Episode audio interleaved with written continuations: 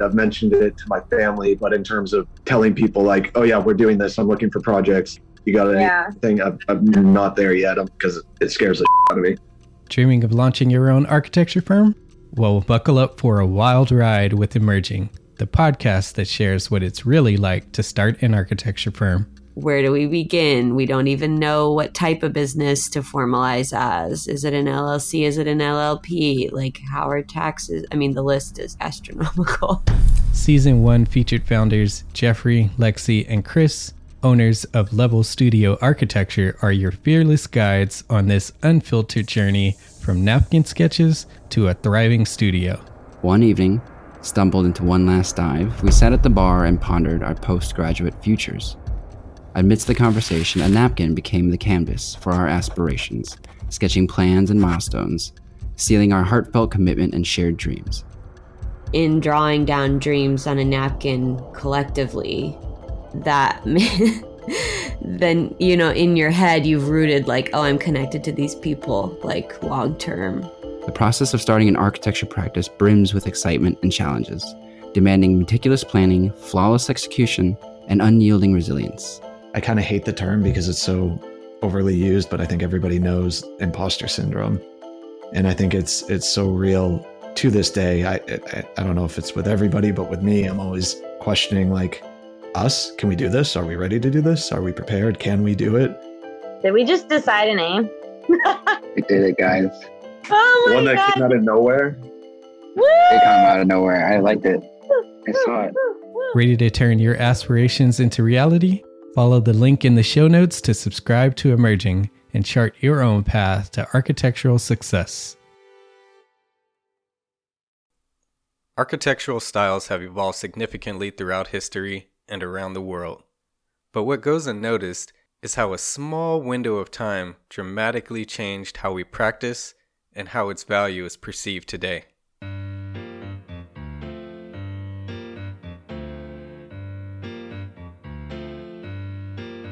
This is Spaces Podcast, where we aim to elevate the appreciation and understanding of the spaces we occupy every day.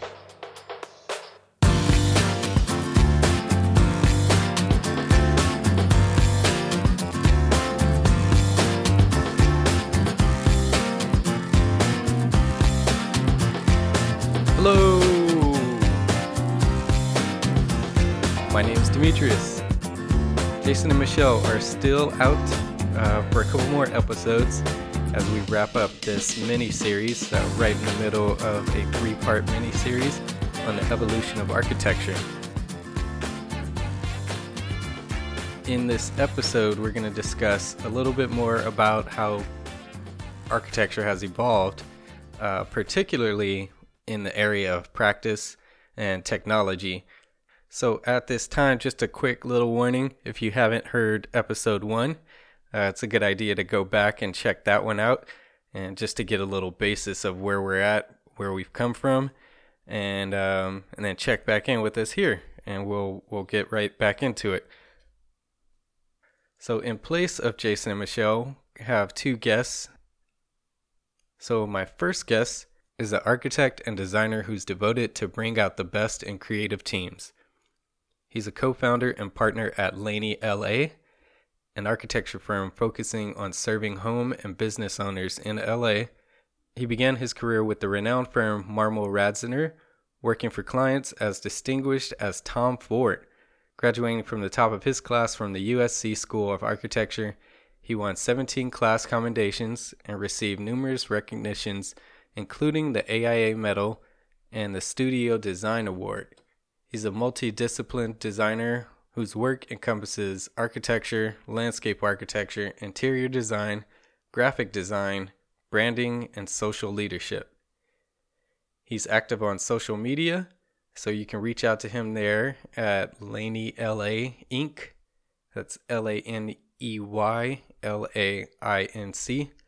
And he's building a culture of a fast-paced, passionate team and sharing it with the rest of us. Please help me welcome Anthony Laney. Thanks for coming on, Anthony. And if there's anything outside of your bio, tell us a little bit more about you and the company. All right, cool. Well, happy to be here. My name is Anthony Laney. I'm a licensed architect. The name of our firm is Laney L.A. We are a 12-person studio. We specialize in high-end custom homes, and we are working on expanding that to include commercial spaces as well as landscape design and interior design. We've been officially a practice for the past 5 years, and I launched it with my wife, Crystal Laney, and we've just slowly grown the firm over time. It's been a really fun, wild ride. I am still learning so much about the profession, a ton about what it means to be an entrepreneur. I really do love it, and I'm learning more and more that this profession is a wide and varied one. I'm sure we're going to get into that, but that's a little bit about me. Great.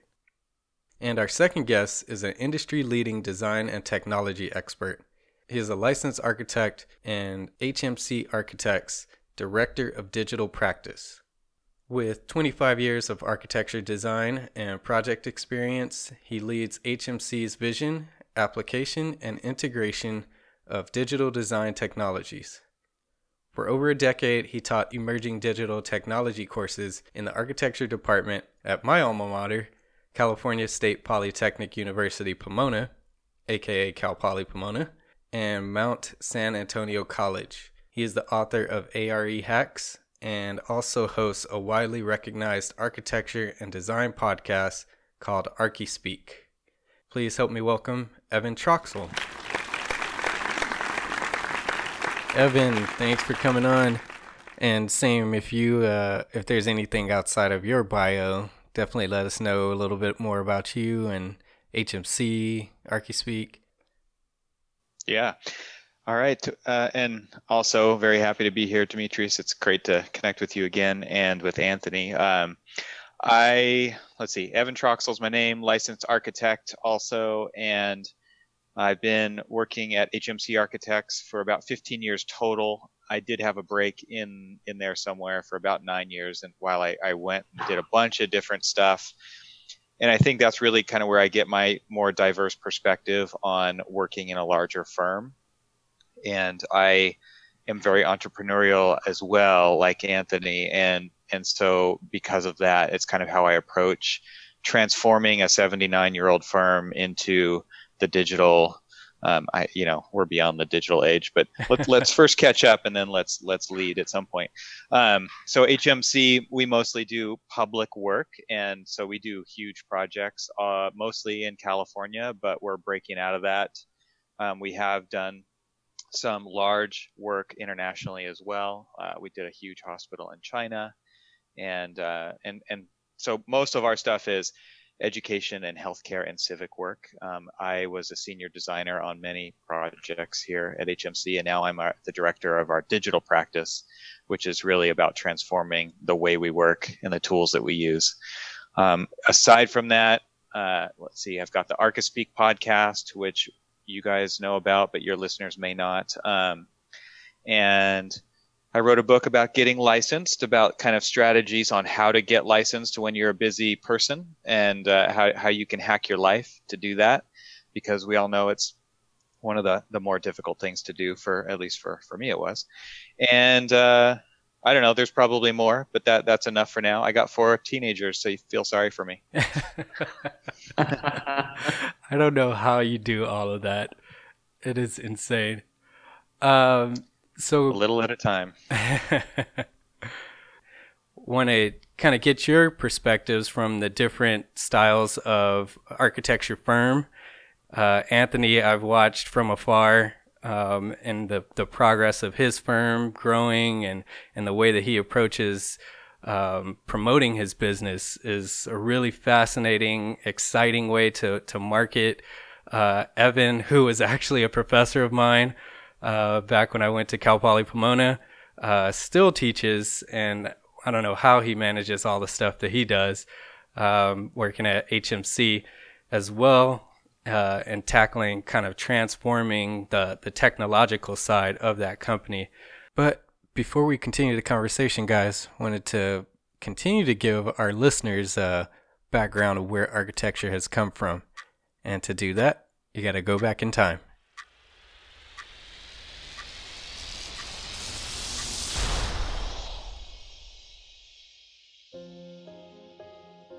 In the wake of the first Industrial Revolution, the 19th century signaled a transition to new manufacturing processes in Europe and the United States, having a major effect on architecture.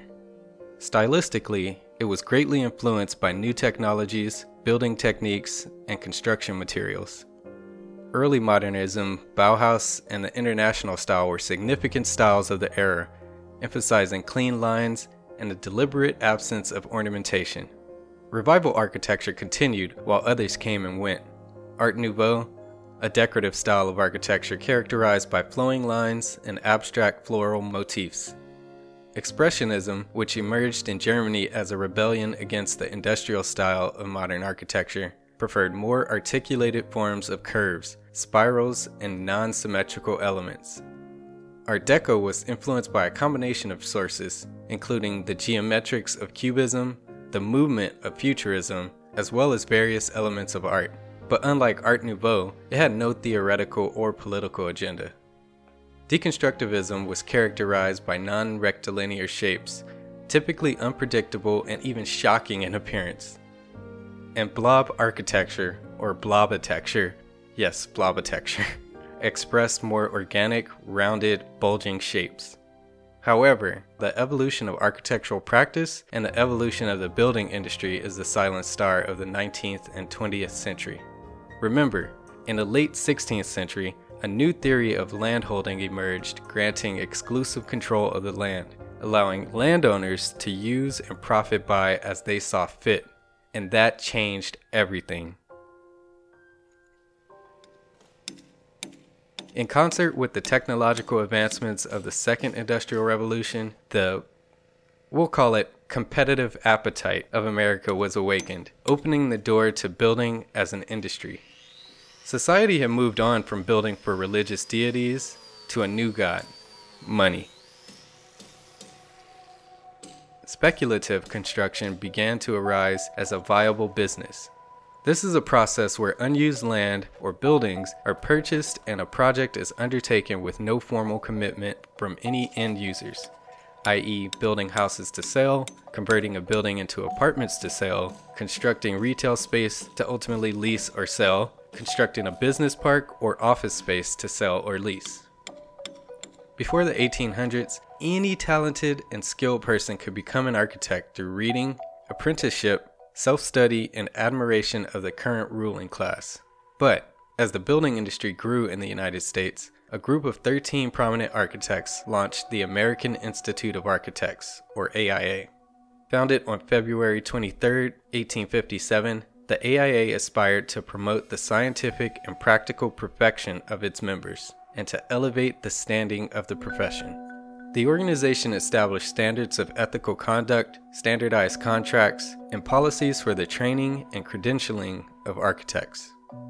While the AIA developed training and credentialing policies, it is the National Architectural Accrediting Board, or NAB, that standardized the education and training of U.S. architects, the National Council of Architectural Registration Boards, or NCARB, that regulates the standards for licensing, and each individual state adopts laws for architects and issues licenses for them. The first laws were actually adopted in Illinois in 1897. This regulation and standardization was important as construction materials had advanced to allow architects and engineers to literally reach new heights. The Chicago School of Architecture, not actually a school, but a group of designers that produced high-rise buildings using new foundation techniques, metal skeleton frames, and steel and iron, was founded by William LeBaron Jenney. And as the economy thrived, various industry titans wanted to display their success in the form of skyscrapers, and over a short 23-year period, the great skyscraper race changed the landscape of the United States.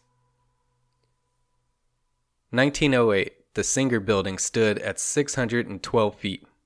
The Metropolitan Life Building, 700 feet in 1909. And the Woolworth Building rose to 792 feet in 1913. Then it got really interesting. Walter P. Chrysler, a man of modest means, began his career as a machinist and railroad mechanic. He switched to the automotive industry, where he worked as a production manager for Buick. After working his way up the ranks, Through salary and stock options, he ended up leaving Buick as one of the richest men in America. He used that money to purchase Maxwell Motor Company and absorbed it into the newly established Chrysler Corporation. Chrysler quickly became one of the most successful car companies at the time, and soon after, a prime piece of real estate became available, and it was a great opportunity for branding. Chrysler told New York architect William Van Allen, "I want you to build the tallest building in the world. I want it to be of the finest character, and spend whatever it takes." News broke that the Bank of Manhattan Trust building was to begin construction nearby and estimated to exceed Chrysler's building height. The race to the tallest building was now underway. Based on backchannel information and rumors, both building designs evolved to increase in height.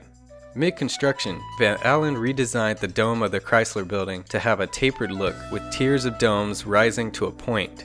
In addition, a 185-foot spire was secretly assembled in the elevator shaft of the Chrysler building. Assuming they had won the race, the Bank of Manhattan Trust building had opened at 927 feet in 1930.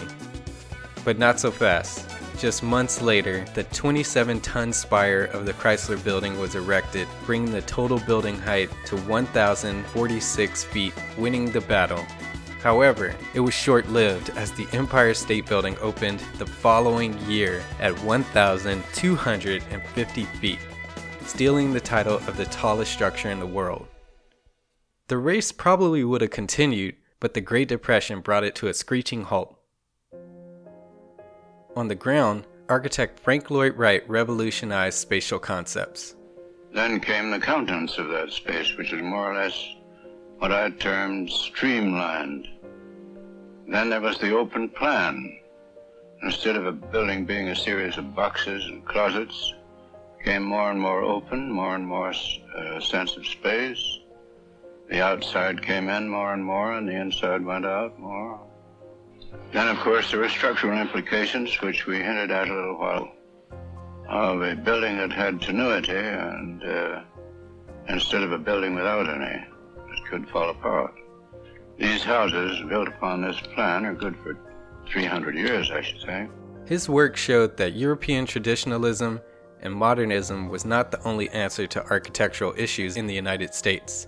And we try to put into that house a sense of unity of the altogether that makes it part of its site.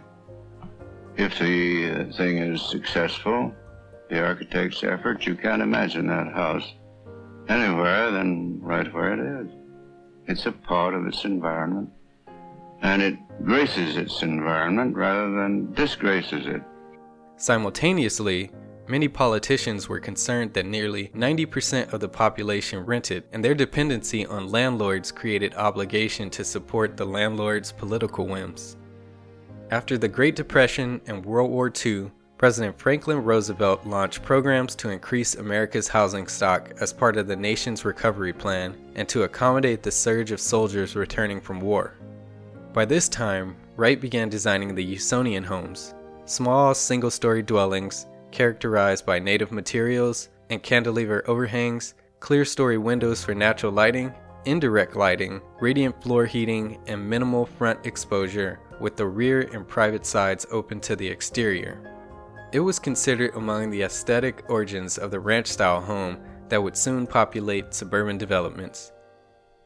The Federal Housing Association subsidized builders to mass-produce homes, and lessons from the growing automotive industry began to influence the building industry. Part of the lure of the suburb is in the greater elbow room it offers. Part of it is due to that relative newcomer to our economy, the budget-priced home. This symbol of modern American living has brought with it more than a changing landscape. It has changed a great industry. Keen competition in the booming home construction industry has forced re-examination of almost every time-honored method, with a view to improving quality and at the same time reducing costs. Consider Levittown, Delaware Valley, USA, one of the world's largest single-unit housing developments, located in the fast-growing industrial area between Philadelphia and New York City. Here, 16,000 low-cost homes are being constructed on spacious landscape lots, bordering gently sloped, winding streets. Construction now had a new benchmark for speed, efficiency, and cost-effective construction, building at a rate of 30 houses a day.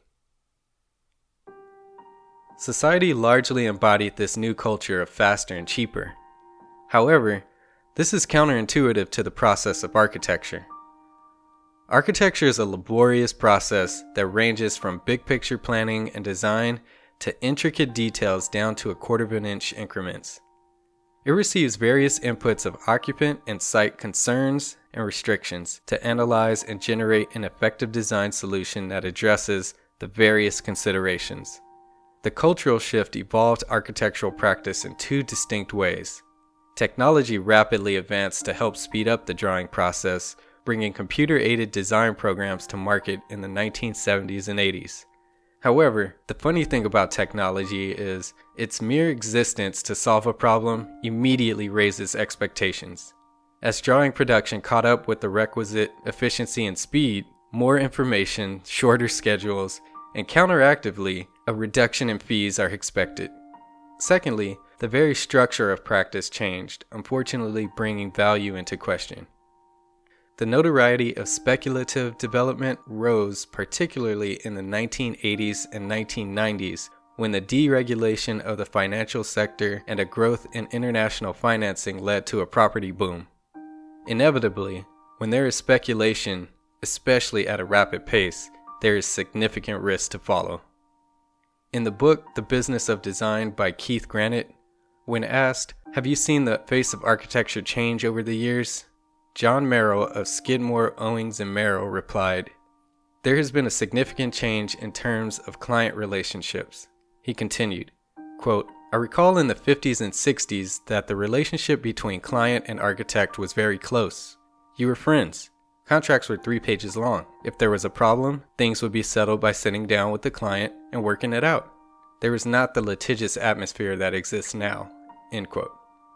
Like a game of hot potato, when playing a risky game, someone usually loses in the end. The amount of risk involved in developing a building or community is financially enormous and can arise in a variety of ways. Poor market, poor construction, scope creep, inconsistent cash flow, contractor liability, drawing error, or miscommunication. Architectural contracts inevitably intensified. The mounting risk led some architects to reduce services and/or shift responsibilities to decrease liability in what could be a business-ending lawsuit, and relationships between industry professionals and clients drastically changed, sometimes becoming more contentious.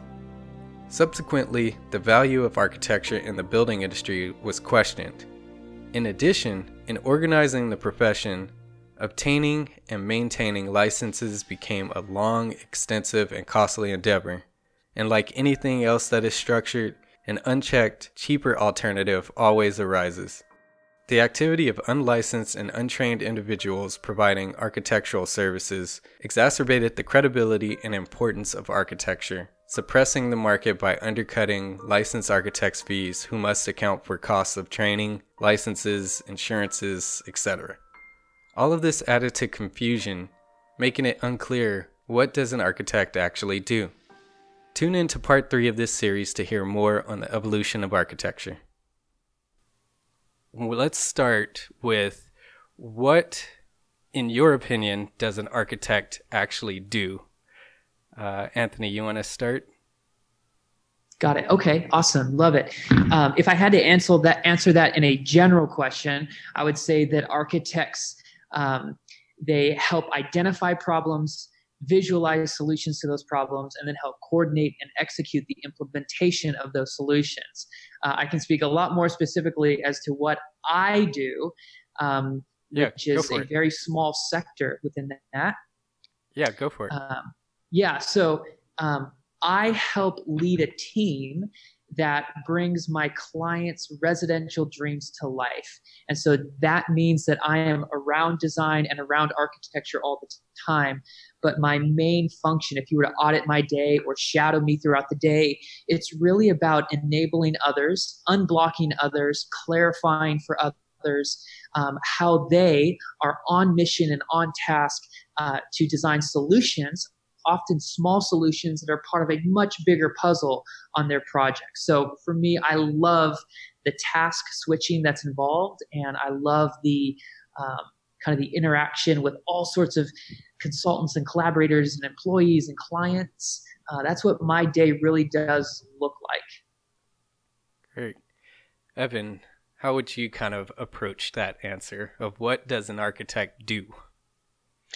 Yeah, so it's huge. And I think not only does the general public maybe not understand it, but man, I don't think that we understand it. I know that students coming out of school don't understand it. And I think that's because it's really difficult picture to paint for people because it is so varied. Because like Anthony, I think a lot of my day-to-day is leadership.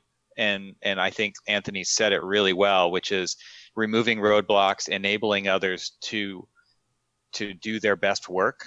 And it's funny because like that's not the job description of any architecture job that you're going to go look for, right? And it just becomes kind of a role in how we operate.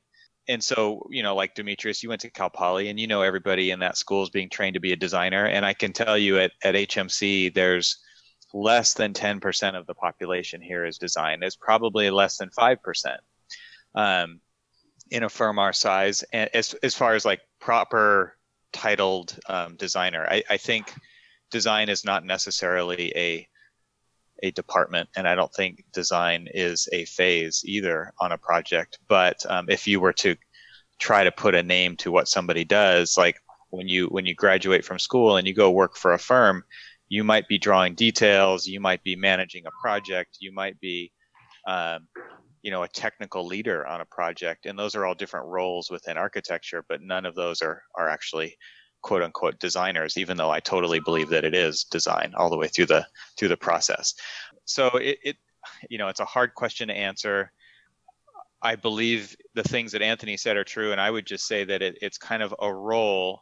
Architecture is an architect is a facilitator and somebody who synthesizes ideas from tons of inputs, right? We've got environmental inputs, we've got contextual inputs, we've got people, different users and stakeholders in projects. And the projects that we work with, you know, it's not uncommon to have 30 or 50 people in a room telling you the list of things that their spaces must have, yeah.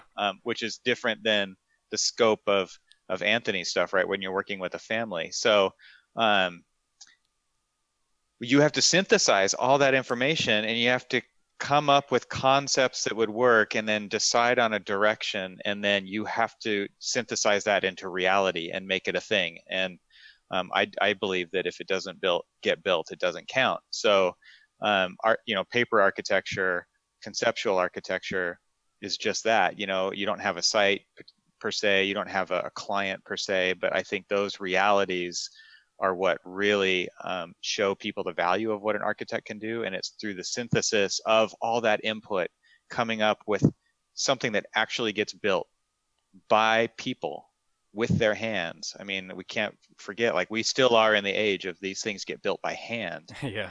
That's the intersection of what an architect is. And I want to touch on a couple of things that you mentioned, Evan. On the leadership side, I don't think people understand that the architect kind of should be the project leader, and you should start with the architect if you're considering doing a project. I don't even know how many times, because I don't think you guys know, I recently started my own practice along with this podcast. So I'm doing some projects, smaller projects myself.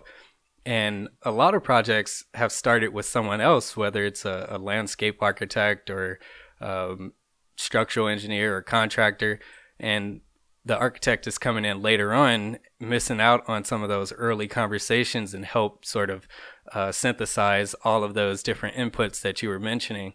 So I think people miss the idea that the architect who when you go through school, you get this broad kind of general education about a lot of different things. So it's a good person to start with because they know which questions to ask and how to kind of talk to the governing agency to figure out what restrictions there are and what's possible or not.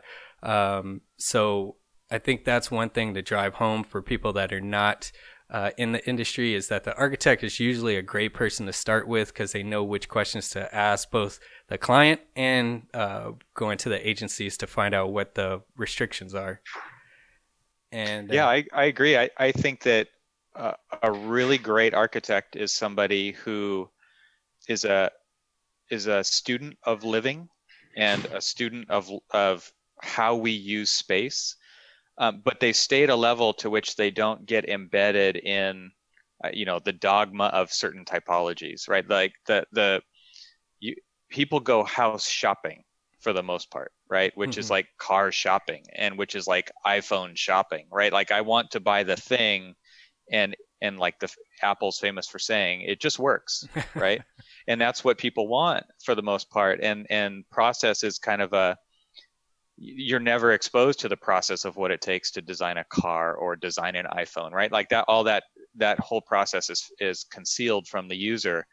And architecture is not that. Like real architecture is going through that process. It's really scary for a lot of people. And so when I say you need to be a student of living and not be encapsulated in the dogma of like the really large, like what most people think living is, and be able to like sail above that and look at different, like I think Anthony could probably speak better to this than I can, especially when it comes to residential, but it's like, well, have you thought about it this way? So architects are good at asking those kinds of questions to get people to really question why they think the way that they think when it comes to how they live or occupy a space. Yeah. Anthony, have you had kind of an experience? I know I've had several of these where a client comes to you and says, oh, the plan should be, I'm thinking of the plan being this way. And then you just kind of throw your sketch paper over and come up with something completely different that they're like, oh, I didn't even think of that. That's a great solution. Yeah, that happens all the time. And I certainly recognize that it's a major compliment when the client goes to the architect as their first and most trusted agent.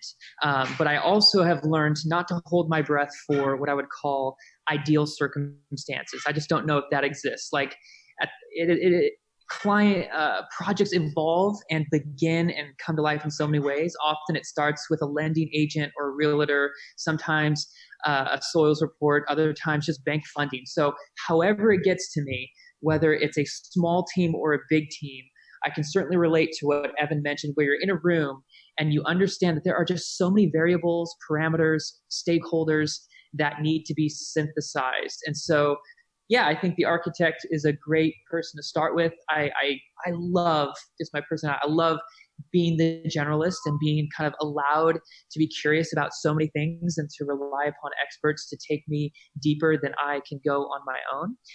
Back to your question, have clients come to me with a certain idea and has it changed over time? Almost always. Yeah. I actually love it when the client brings a strong opinion. I feel like that personality is something that our studio pairs well with, when they have strong and deep kind of opinions about how their life should be, what their habits are, what their convictions are. We are not at all intimidated by that because we've learned to educate them in the process.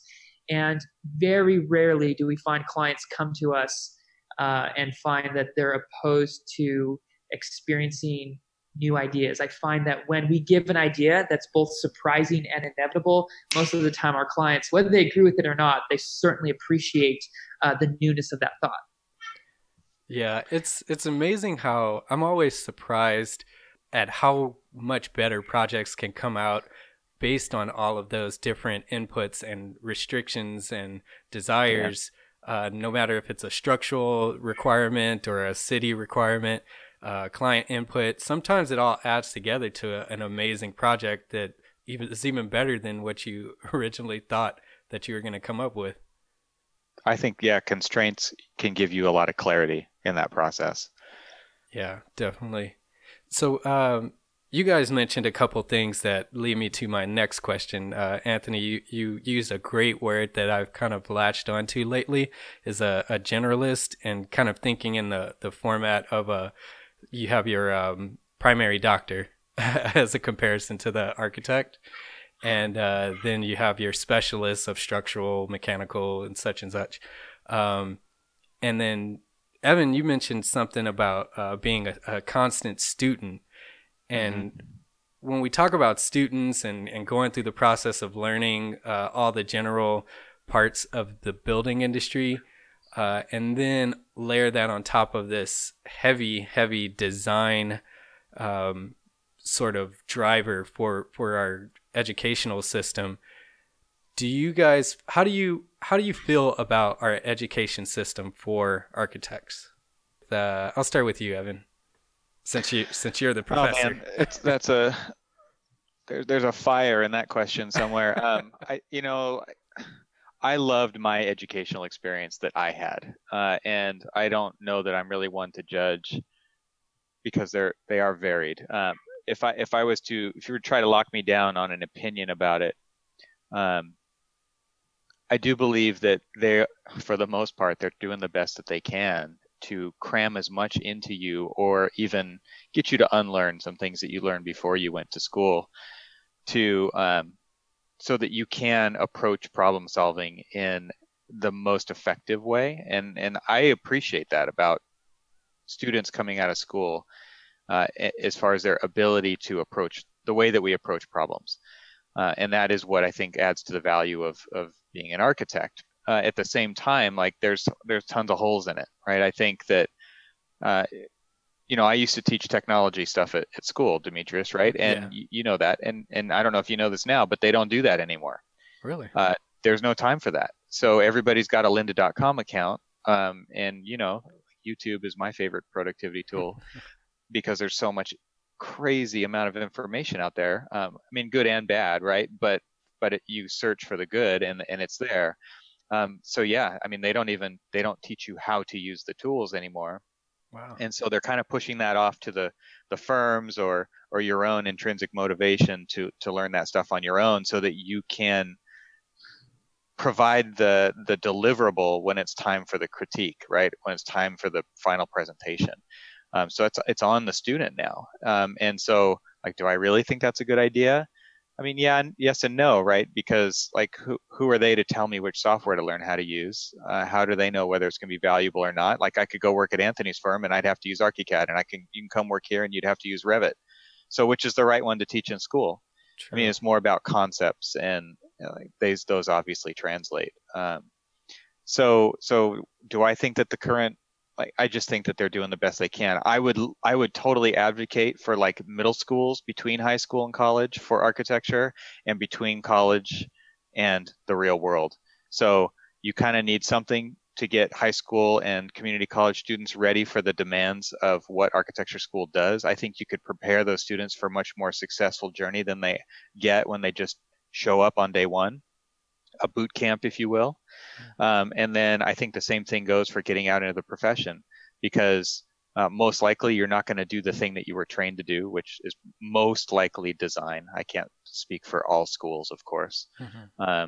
And so, yeah, you could get ready for project management and billing and work, presenting in front of 50 people to design a new high school or whatever it's going to be. I think there's another opportunity for a boot camp there.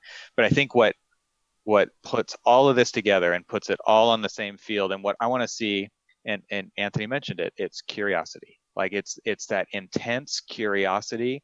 And I know I can train somebody to use whatever software that we need them to know how to use.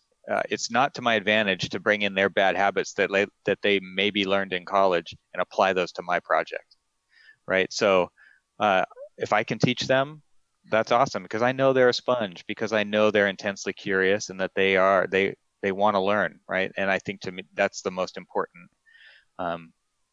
thing that I would want in an employee or in a person who's coming into this field, is that intense curiosity. And to me, that's really what separates kind of maybe even a power user from a super user. Mm-hmm. A super user is really somebody with an intense curiosity, and they're a superstar, because they can learn anything and do anything, and they're adaptable and nimble and flexible. All the synonyms there.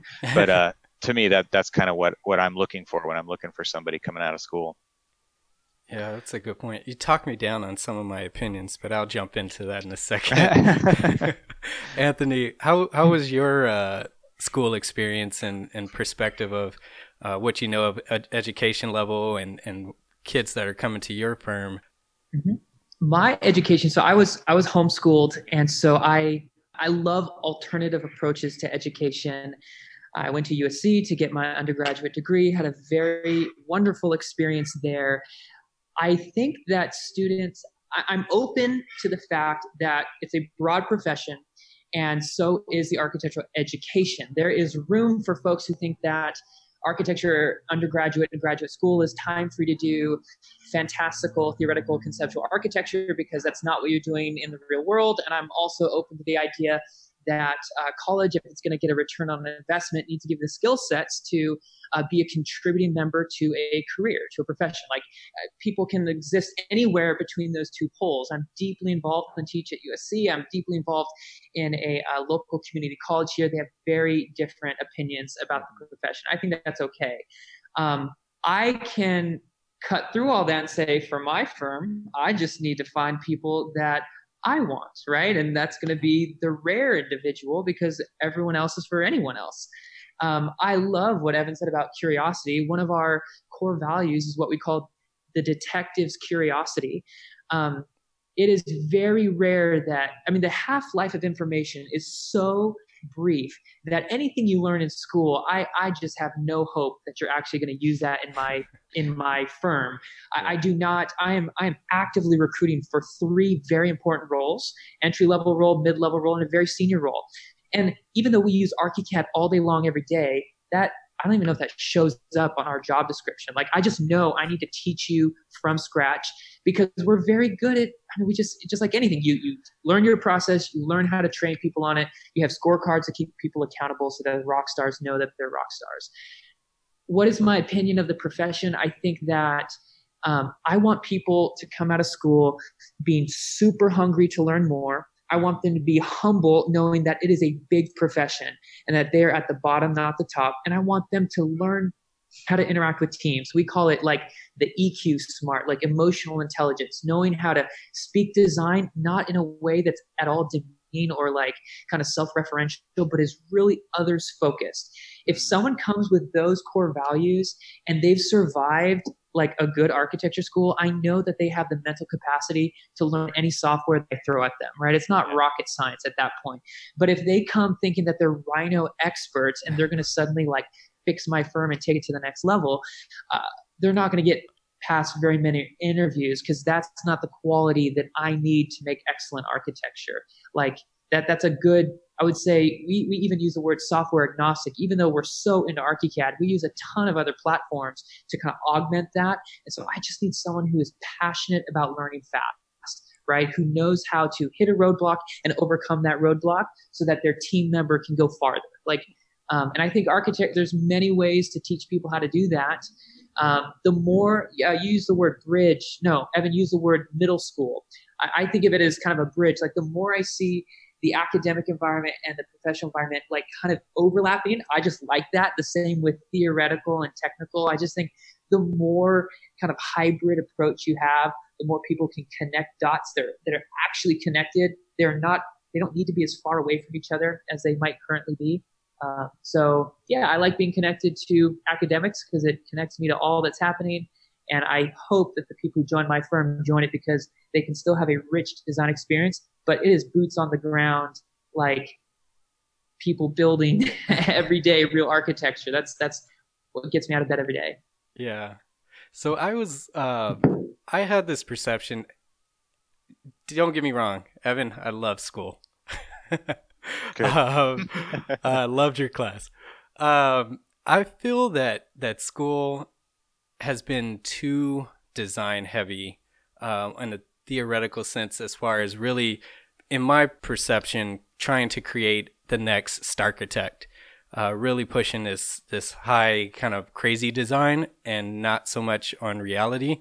So I think a lot of kids come out of school with this concept that they're going to be doing these crazy projects. And in reality, there's very few of those. But at the same time, I said that you talked me down a little bit, is I think there's definitely a lot of value in that, in pushing those those limits to learn how to really come up with these creative solutions. So I'm torn between those two worlds of, you kind of mentioned these worlds coming together of being able to understand high quality kind of out of the box design, but reality as well. So that's kind of where I fall. But going to that topic of the programs, in your two opinions, do you guys think that a student should basically kind of get just basic understanding of multiple programs, just enough to have a kind of a foundation, as opposed to trying to put all your chips into one program and guess on which one's going to be the future of the industry? I don't think that it really matters what your favorite app is or what you know the most. I think what really matters is the concepts. I think the concepts do translate from program to program. And like we just talked about, anybody can learn any tool. Like, they all have the same menu bar at the top. I mean, there's some that are more robust than others. I think what you really want to look at is where is when we're talking about software, where is this profession headed? And how can I leverage that now? And I think the writing is on the wall. The future is in data when it comes to this stuff. And that's the reason why we use Revit and ArchiCAD, is because these things are smarter than the sum of their parts, right? So if you're just modeling something in, let's just say, SketchUp, right? You don't have the smarts built into the objects, but you do in a BIM environment. So Can you kind of break down what you mean by that? Sure. Yeah. So when you're okay, so I come from the design side, and I understand the value of a program that is fast and easy to use to conceptualize space in architecture. And so let's throw SketchUp into that bucket. Okay, SketchUp is a program that little kids can use, and I'm like really little kids, right? All the way up to professionals. So it's got like the user base, like it's easy to use. Everybody can use it. Anybody can use it. The cool thing is you already know how to use it, and you probably never even opened the program, right? So there's that, but then there's the more specialized stuff, which is BIM. And the reason we use BIM, which is Building Information Modeling, and the key letter in that acronym is the I. It's the information. Because BIM is more than three-dimensional drafting. It is you're embedding information into every single element. And so there's lots of room for error there, right? You could just treat it like 3D drafting. You can treat them like dumb objects. But if you don't, if you really go deep into why you would want to utilize BIM to the maximum level that you can, it's because those models have the potential to do so much more for you. And when you're in a high stakes environment, when your latest project is $100 million plus, and they need to do construction phasing analytics, and they need to do takeoffs on materials, and they need to do anything that you could think of that might save some money down the road. And then even after the project is delivered, they can use that model to organize and maintain their building. I mean, those are the kinds of things where I don't think the software that you choose now matters, because I don't think that software is going to exist. But the software that we're using right now is really going to even exist in 15 years. Like, there's going to be something else. There's always going to be something else. So it really is about the concepts and understanding why you would want to use a tool for a certain job, and just being able to speak to that. And so having like at least a baseline understanding and maybe use of those tools, I think is important for people, and not so much the name of the tool and the specific tool. Anthony, have your clients utilized that level of information in the models that you guys generate? I mean, we really do leverage BIM, I think, very, very effectively throughout the whole life cycle of the project, from early concepts and design all the way through the details of a fully staffed construction administration phase. I'm not in an architectural typology where facility management is a thing for us. Yeah. But we do a lot of laser scanning, and our clients can access the 3D model on their iOS devices. And so those are tools that they can continue to use. But it's not, again, my projects don't have the kind of the scale where there's like a facilities manager reprogramming spaces. Yeah.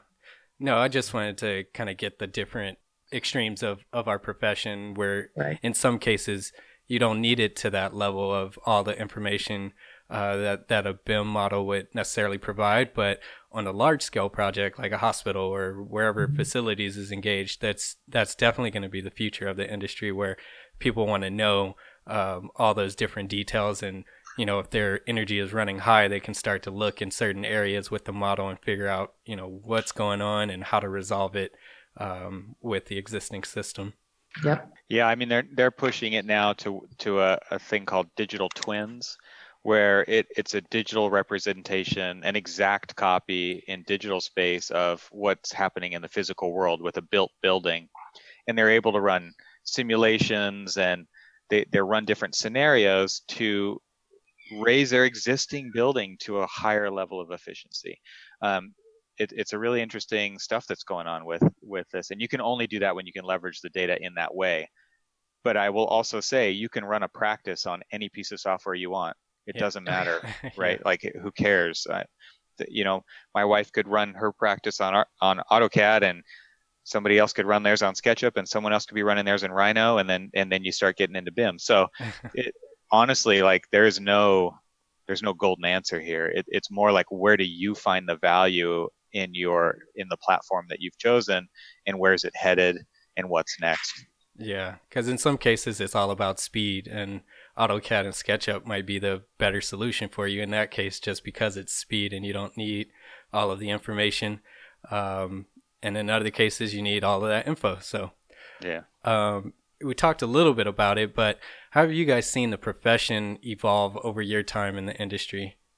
Anthony, you want to jump in first? Sure. So I think, I don't know, I like starting with what has not changed. People are still people. They're still adaptable. Space is still space. Stone is still stone.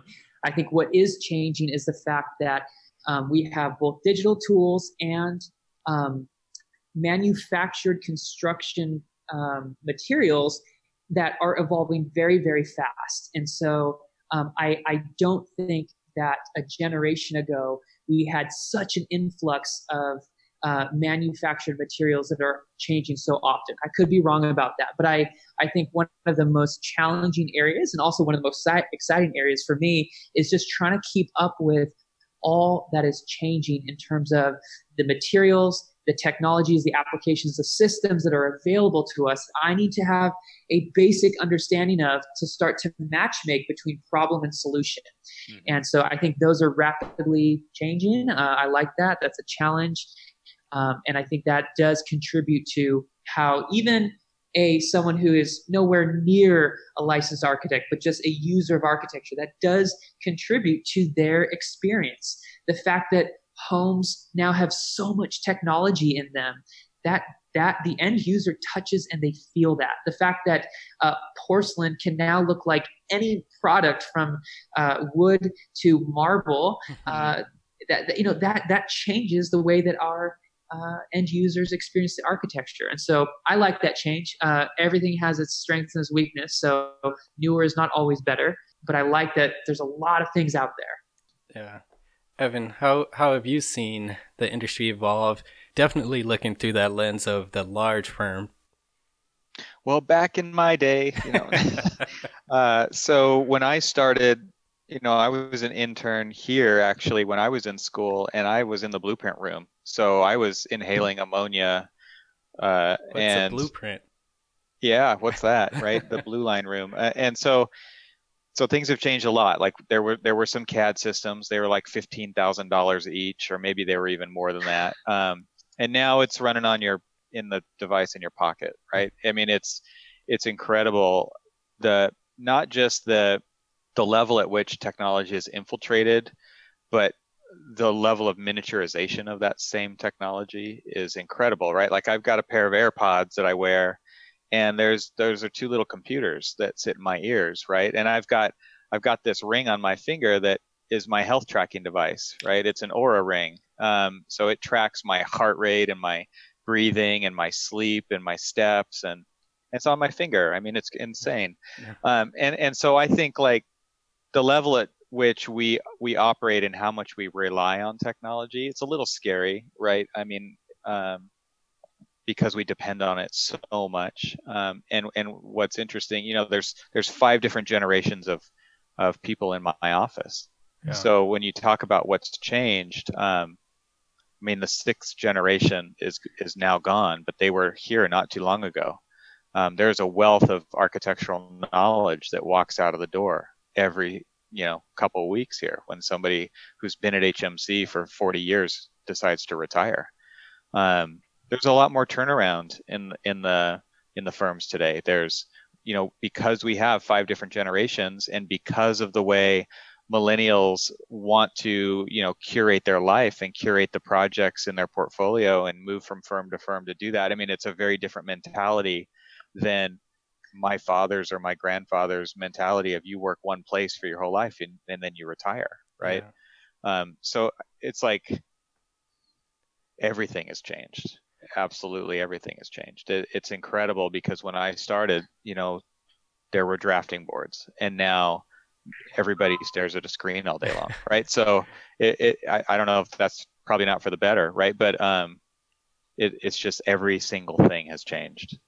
That's a fascinating point. Are you guys doing anything to talking about the wealth of knowledge that walks out the door every few weeks? Are you guys doing anything to facilitate that transfer of knowledge? Yeah, it's interesting, right? Like the idea of mentorship is difficult because the onus is on the one who wants mentorship to find mentors. It's not the other way around. And I think both camps are kind of like, you know, wait around for somebody to approach me kind of a mentality, because that's easier. And so it's like, well, what tools can we put in play that will actually facilitate a place to encapsulate knowledge? Mm-hmm. So about a year ago, we started putting in play, like took a serious look at developing a system for that to happen here at this office and with all of our offices, because we've got like 8 offices. And so we need a way to transfer knowledge. We need a hub. And so we developed and employed an intranet to be able to do that, to become like the single source of truth for the company, because it, you know, the way things evolve, it's kind of haphazard. Like you use the tool you like, they use the tool they like, and she uses the tool she likes. And now everybody's got like little bits of knowledge stored away in their phones and their inboxes and their computers. And it's their knowledge. So we had to create a place for knowledge to go, and very Google-esque. You just have to be able to search for it, right? Like you can't rely on people to even put it in the right place.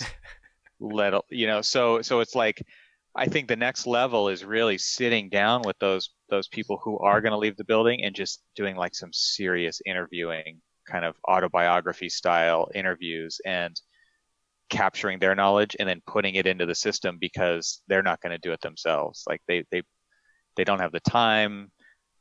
It's not valuable enough to them potentially to take the time to do that, or they're not like technically inclined to even do it maybe. So I think there's a lot of roadblocks there, but it's the onus is on the younger people to grab that knowledge and put it somewhere where it's valuable for everybody, for the greater good. Yeah. And I think that's something that like architecture as a profession has really failed at, is like enabling or let's just say like creating a foundation for all firms to use as a starting point. Because I feel like every firm is on their own to reinvent the wheel, every single project even, right? Like I'm comfortable with a white sheet of paper. I can design a building. You give me the parameters, I can do it. But man, like 95% of architecture is not comfortable with that. And so it's like, we're going to design a hospital. Let's start from scratch. Mm-hmm. That makes no sense to me. No sense at all. Like, look how many big firms are out there who design hospitals all the time. And we got to start over every single time. Yeah. It makes no sense. So I think like if we thought about our profession more holistically, like we were all in this together, I feel like we could make strides in a direction that would be better off for everybody. I'm going to come to you in a second, Anthony. But Evan, what do you think has sort of fractured the industry? We think our ideas are so precious. Like they're my ideas, and I can't. They're my secrets, and it's my intellectual property. The truth of the matter is, we're all working on the same tools. We're all making the same kinds of buildings. I mean, obviously, there's some outliers out there, but I think we think our stuff is so amazing, and and it's we tell ourselves a story that that we believe, which is like, this stuff is ours, it's precious, it's my IP, and it can't get out. I think social media has changed that. I don't think that the younger generations operate like that even. I think sharing is caring, right? Like, it's the sharing economy. It's very different than the people who maybe control at least the larger firms. And I've actually seen evidence recently to the contrary, where people are very open. But I think it kind of took the younger generations creeping into those positions to really get that kind of thinking to have any legs under it when you're out there talking to other firms and just collaborating and communicating and working together instead of in these individual silos. Yeah. Anthony, Evan just teed you up perfectly, talking about social media. But I wanted to kind of throw that question at you as far as that transition of knowledge. In a smaller firm, time is a huge factor, and that's going to affect the amount of time that you can transfer your knowledge to the next person, or any of your senior people to transfer that knowledge, because you're busy doing things. How have you sort of handled that, or what is that like in your firm? Right. So we do try to attack it from, I would say, two approaches. The first would be very formal and disciplined, and the other would be very informal. So the formal, disciplined way is every Monday morning we meet to have presentations, and we're all presenting on something that we're an expert in that inspires us. Then our staff meetings happen with our project managers, and there's a specific part of the meeting where we try to have like knowledge share, where the left hand knows what the right hand is doing. When we have people who transition in or transition out, we have a system for capturing their knowledge. And there's a very detailed process just to try to capture in our own version of the wiki all that we all know. On the informal sense, because we are only 12 people, we can all sit together.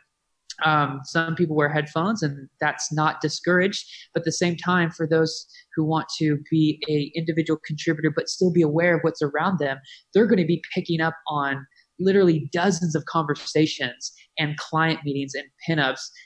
That does help, I think, lift the baseline of awareness. So it would be impossible for me to know everything you know. It'd be impossible for you to know everything I know. But if we interact enough and we work shoulder to shoulder, I'm going to be aware of the things that you are so gifted at, and even aware of the experiences that have defined you. So then when I'm hitting my own roadblocks, I know whether Demetrius is the go-to or Evan's the go-to. And so that's our structure. I recognize that will break down as we grow, and we do want to grow. So we may have to rely more and more upon the formal and disciplined formats for capturing knowledge. But it's important. We have learned that sharing, like a rising tide lifts all boats. So we are all about hosting user groups and like giving away our tips, because that just contributes to attracting smart people and reciprocating when we need it. And so, I think that we have a long way to go, but we're moving in the right direction.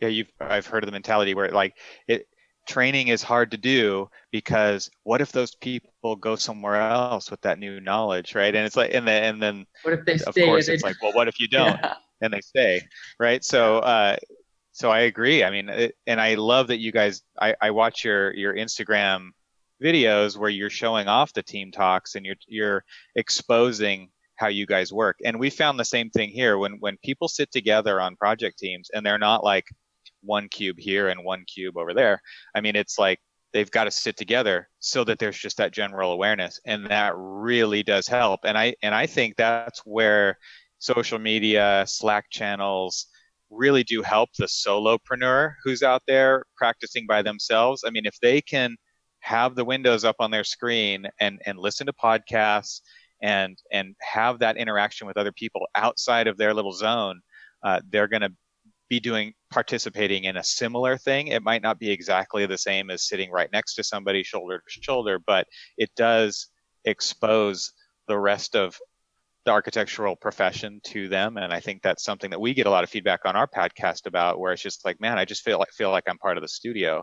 And awesome. And that adds value to my day as a solo retired architect who is in Vermont, right? It's interesting. Yeah, that's awesome.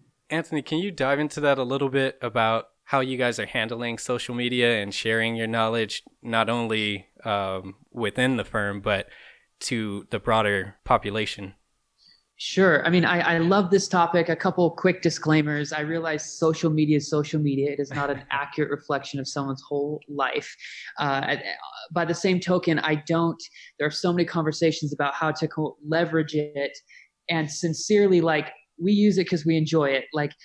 I use Instagram for inspiration. I love following different firms who show what they're doing, and I find myself proud of a lot of the work that we're doing, and sometimes vulnerable enough to share the work that I'm less proud of. But I just feel like putting it out there has become our way to connect to a broader audience of our profession, just in a way where we can be connected to a conversation.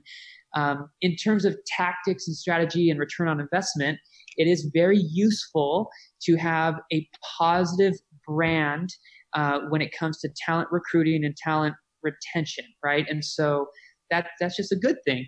As it relates to client, the bigger footprint we build, the more impact we're seeing on incoming opportunities. So I think that does make a difference. It's not one of our top 3 referral sources, but it's growing every year.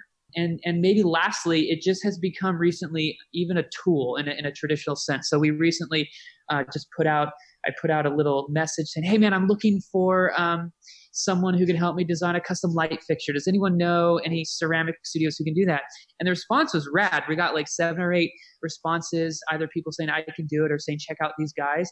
We then messaged them all, and our client's about to hire one, right? It's just fun to have that sort of broad wiki. Of course I could have Googled it. Of course I could have Yelped it or used Houzz or Pinterest, but just to have a trusted community where people, they know what we're about, right? They kind of have an understanding of our ethos, for them to say, "Hey, let me make a personal recommendation." That's just fun, right? That's just a tool right there that I enjoy.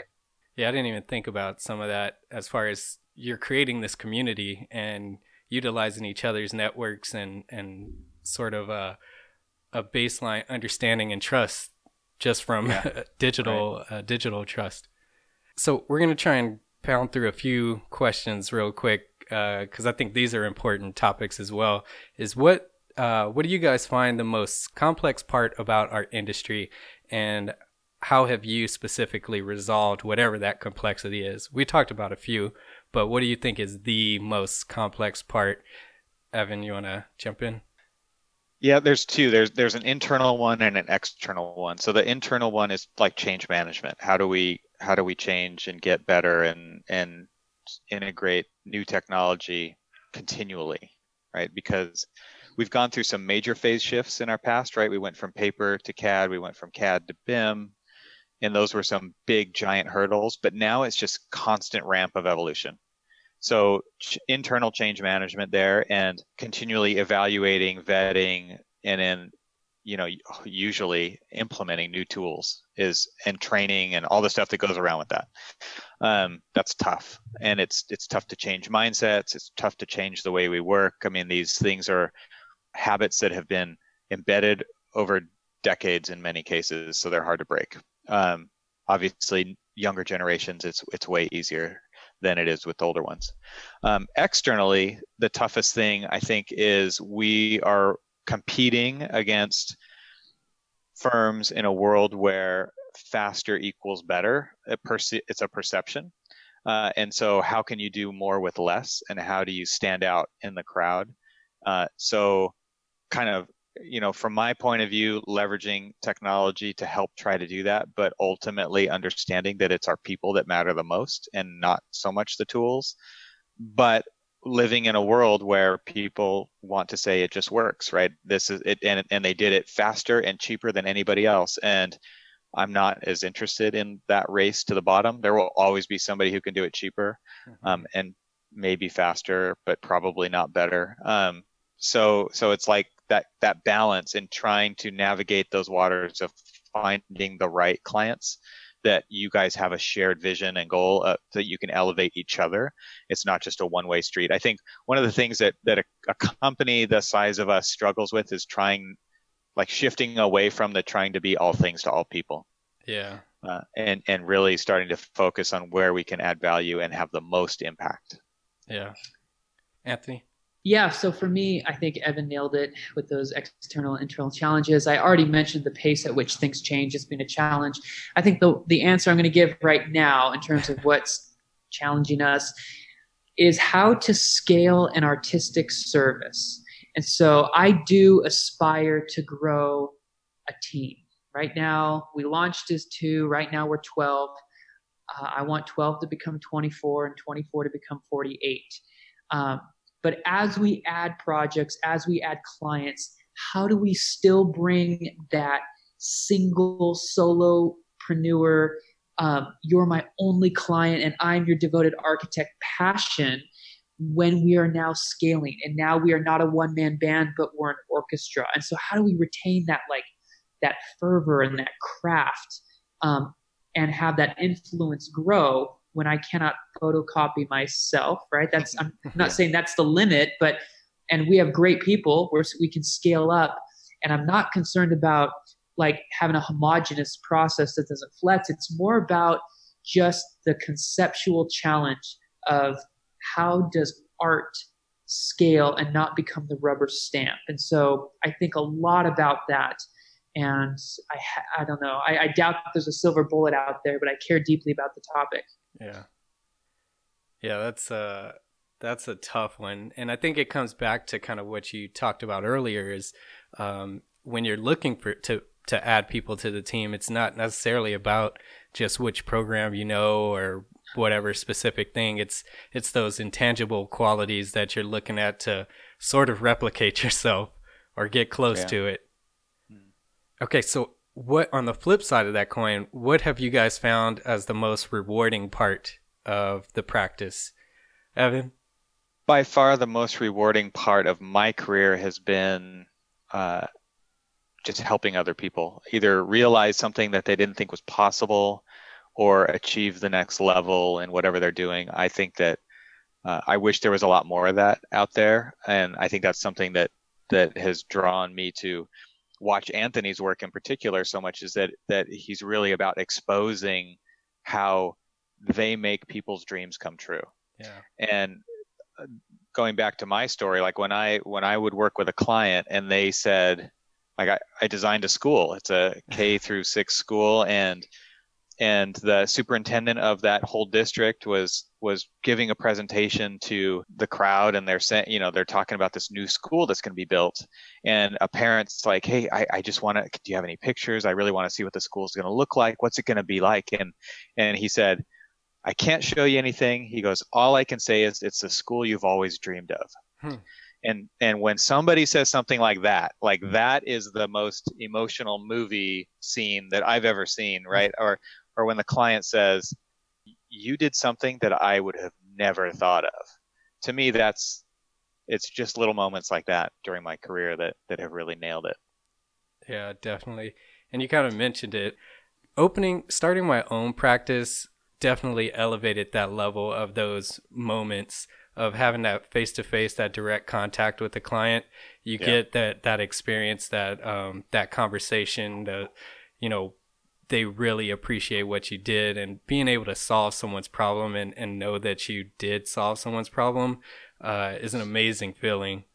And it's not the technology. It's not even necessarily the building. It's just that human to human connection, I think, that actually matters the most. Yeah. Anthony? Yeah. I mean, it means so much to me when I can see my clients feel inspired by a space that they helped author. That's just so fun, especially when, you know, part of us is responding to the same thing as an architect and a client. Part of us is responding to different things. And maybe the only thing I can add to Evan's answer is just also seeing a young designer mature into a rock star is something that I have gotten a lot of personal satisfaction out of, to see someone who might come from community college kind of come in with just the humility and the drive and the grind to get to work. And then several years later to be just doing an incredible job with all these new skill sets, really respected by their peers in a new way, or to have someone come in and kind of start helping with some of the administration and then really grow into someone who understands risk management and how to do, you know, financial projections. Just seeing that growth is inspiring to me. I like being around people who are kind of aiming high and can achieve something awesome without slowing down. They just want to get on to the next thing. So that I think that team building, that studio building, I'm discovering is a passion of mine. Yeah. And so I'm hopeful that can continue. Great. This is a really tough one. Now, what does the future of architecture look like? I know there's a lot of conversations, some bleak, about we're all going to disappear and robots are going to take our jobs. And then on the other side, it's robots are going to make our job easy and we'll be able to get more creative and it's going to open whole new doors. What do you guys think? Evan, I'll start with you, the technology guru. Man, so yeah, I think there's a bunch of different opinions I have on that. When it comes to firms, it seems to me like, man, the big are getting bigger and the middle is getting eaten up. And so it kind of leaves like this very small boutique firms and then the very large mega firms.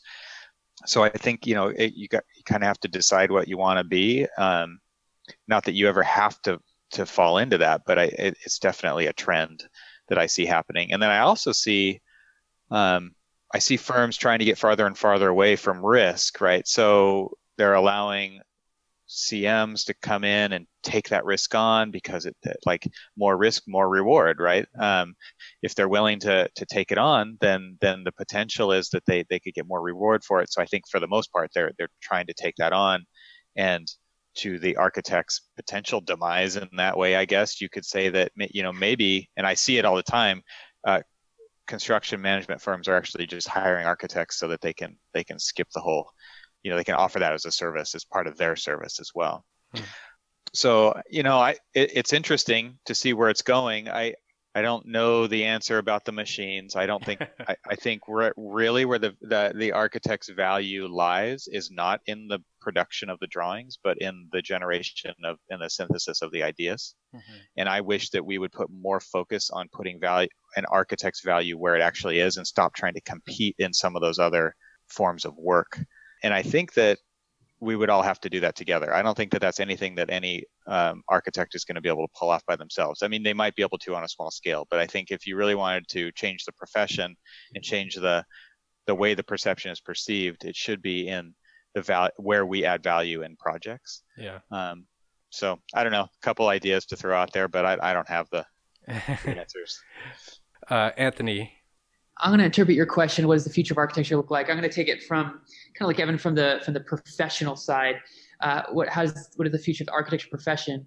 You know, one of the trends that I see that could really shake things up is what I would call like the gig economy. And so I think the future could look a little bit more like the film industry, where architects and designers start to build a little bit more of a personal brand, and there's a lot more mixing of firms and teams based upon a project. So you, Demetrius, might have a few small projects that you do all the things on, but you might also develop the reputation for being an expert in a particular category. I would pull you onto a project as a consultant. On another one, you might be a three-way joint venture. I really do think that the lifelong career association with a firm is not going to be the pattern, and people are going to jump around a lot. And it's not going to be so much of a faux pas, like, oh, bummer, you weren't there for 2 years, but that projects are going to become the hub, and different professionals are going to be pulled on to play director and producer and all that. So that's just my theory. So I'm curious, as I hire rock stars and they want to start their own firm, we might still be connected to each other in some way. So I'm trying to be open-minded about, like, not getting hit by that, but trying to embrace that. If I were to throw 2 cents out there as to what the actual future of buildings might look like, I think the theme of flexibility is massive, and that spaces that are more about the infrastructure, where things can be adapted and changed, is going to be something that the most, like, avant-garde firms are going to continue to lead, because building still costs a ton. Technology is often replaced. And so to develop the shell that is flexible to an extent, whether technologically flexible or literally spatially flexible, I think we're going to start seeing more and more of that. And we're even seeing that on the residential scale. Yeah. And I agree with that. It's funny because the projects we do, more often than not, we are asked just to create a slate for somebody to house a rotating program in, right? It's not specific. It's black box theater, right? It's the slate of glass that you hold in your pocket that can display anything, right? Yeah. And the technology gets out of the way. The buildings are turning out to be more and more like that. So one last thing before you guys get out of here, we're introducing a new segment for our guests. In this segment, we ask our guests, what was that like?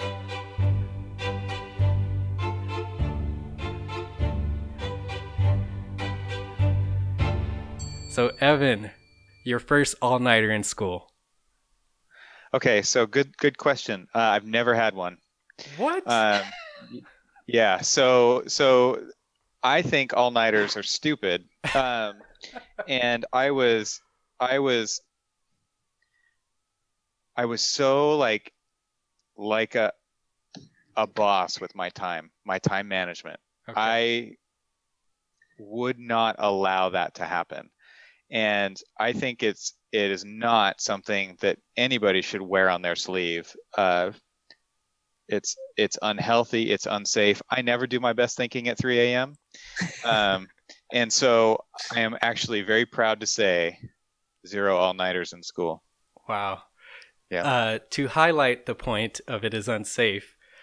I don't think it was my first. There's many stories out there like this. Yeah. I don't think it was my first all-nighter. Yeah, I think you know one of these stories. I don't think it was my first all-nighter, but one of them, I was cutting a model foam board for my model, and the X-Acto knife slipped off the table, stabbed myself in the thigh. Terrible experience, yeah. But that's what it was like for me.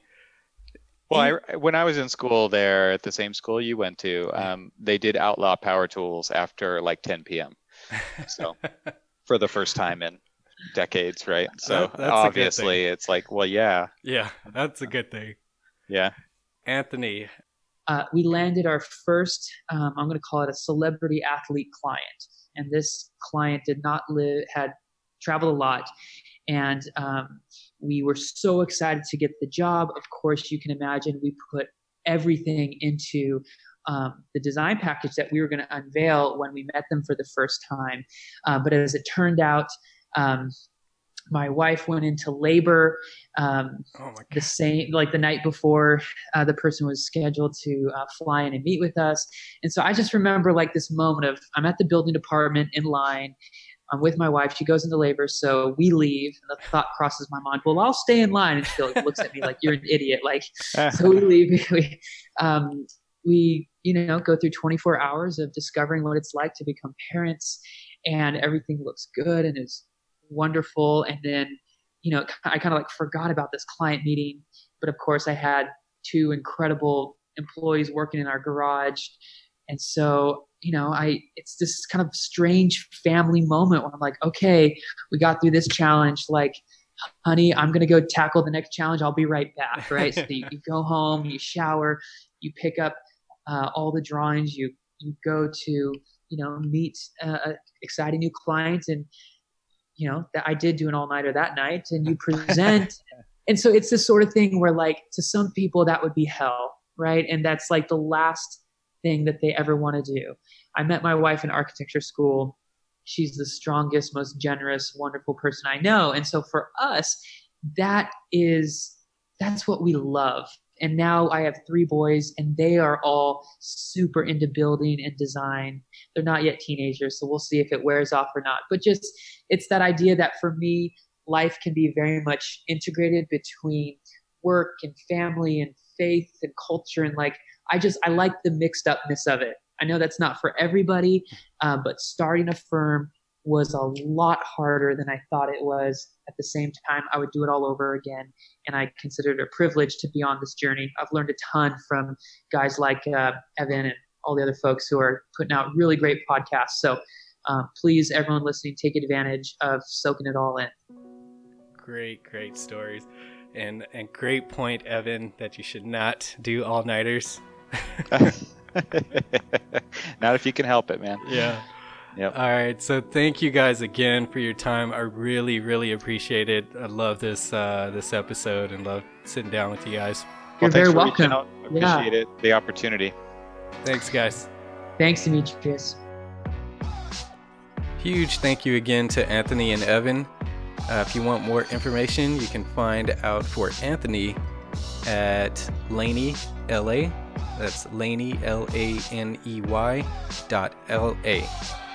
Or you can always find him on Instagram at Laney LA Inc. And for Evan, you can check hmcarchitects.com. You can check out his podcast, Archispeak Podcast. It's ARCHI speakpodcast.com. Or you can find him on Twitter, eTroxel. That's ETROXEL. And thank you again for hanging out with us. If you haven't done so already, please subscribe. And while you're there, please rate, like the show, and forward a link to your friend. Your support is the only way that the show grows. Don't forget to check out spacespodcast.com for more info. But before you go, next time on Spaces Podcast.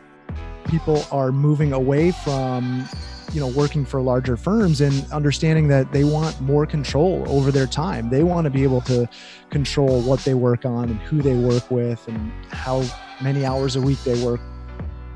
And we saw the evolution of the profession and its effects with the internet on that profession. And one of the things that I've seen and I've experienced is the shift to virtual studios.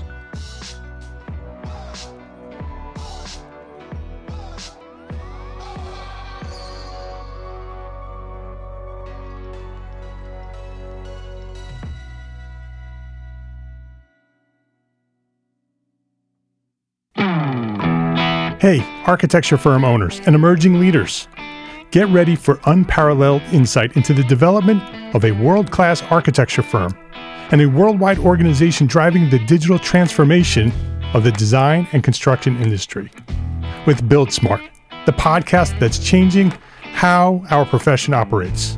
We share the incredible stories behind innovation in the building industry with my friend and co-host, Patrick McLaney, FAIA. Former CEO of the international architecture firm, HOK.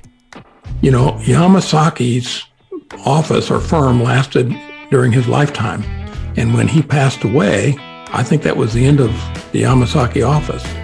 Helmut did not want that. He wanted a firm that would live out and grow beyond the founders. In season one, discover the untold stories behind HOK's meteoric rise. From 150 employees in St. Louis to a powerhouse with over 1,900 staff members and 27 offices worldwide. You know, they weren't as polite as the Kojima people. That was just boom. And anytime you have a creditor, whether it's Kojima or the bank, that wants their money, unless you can raise money someplace else, you are out of business. Bankrupt. And hold on tight for season 2, where Patrick takes us on a new adventure as chairman of Building Smart International, shaping the future of digital transformation in the design, construction, and operation of built assets.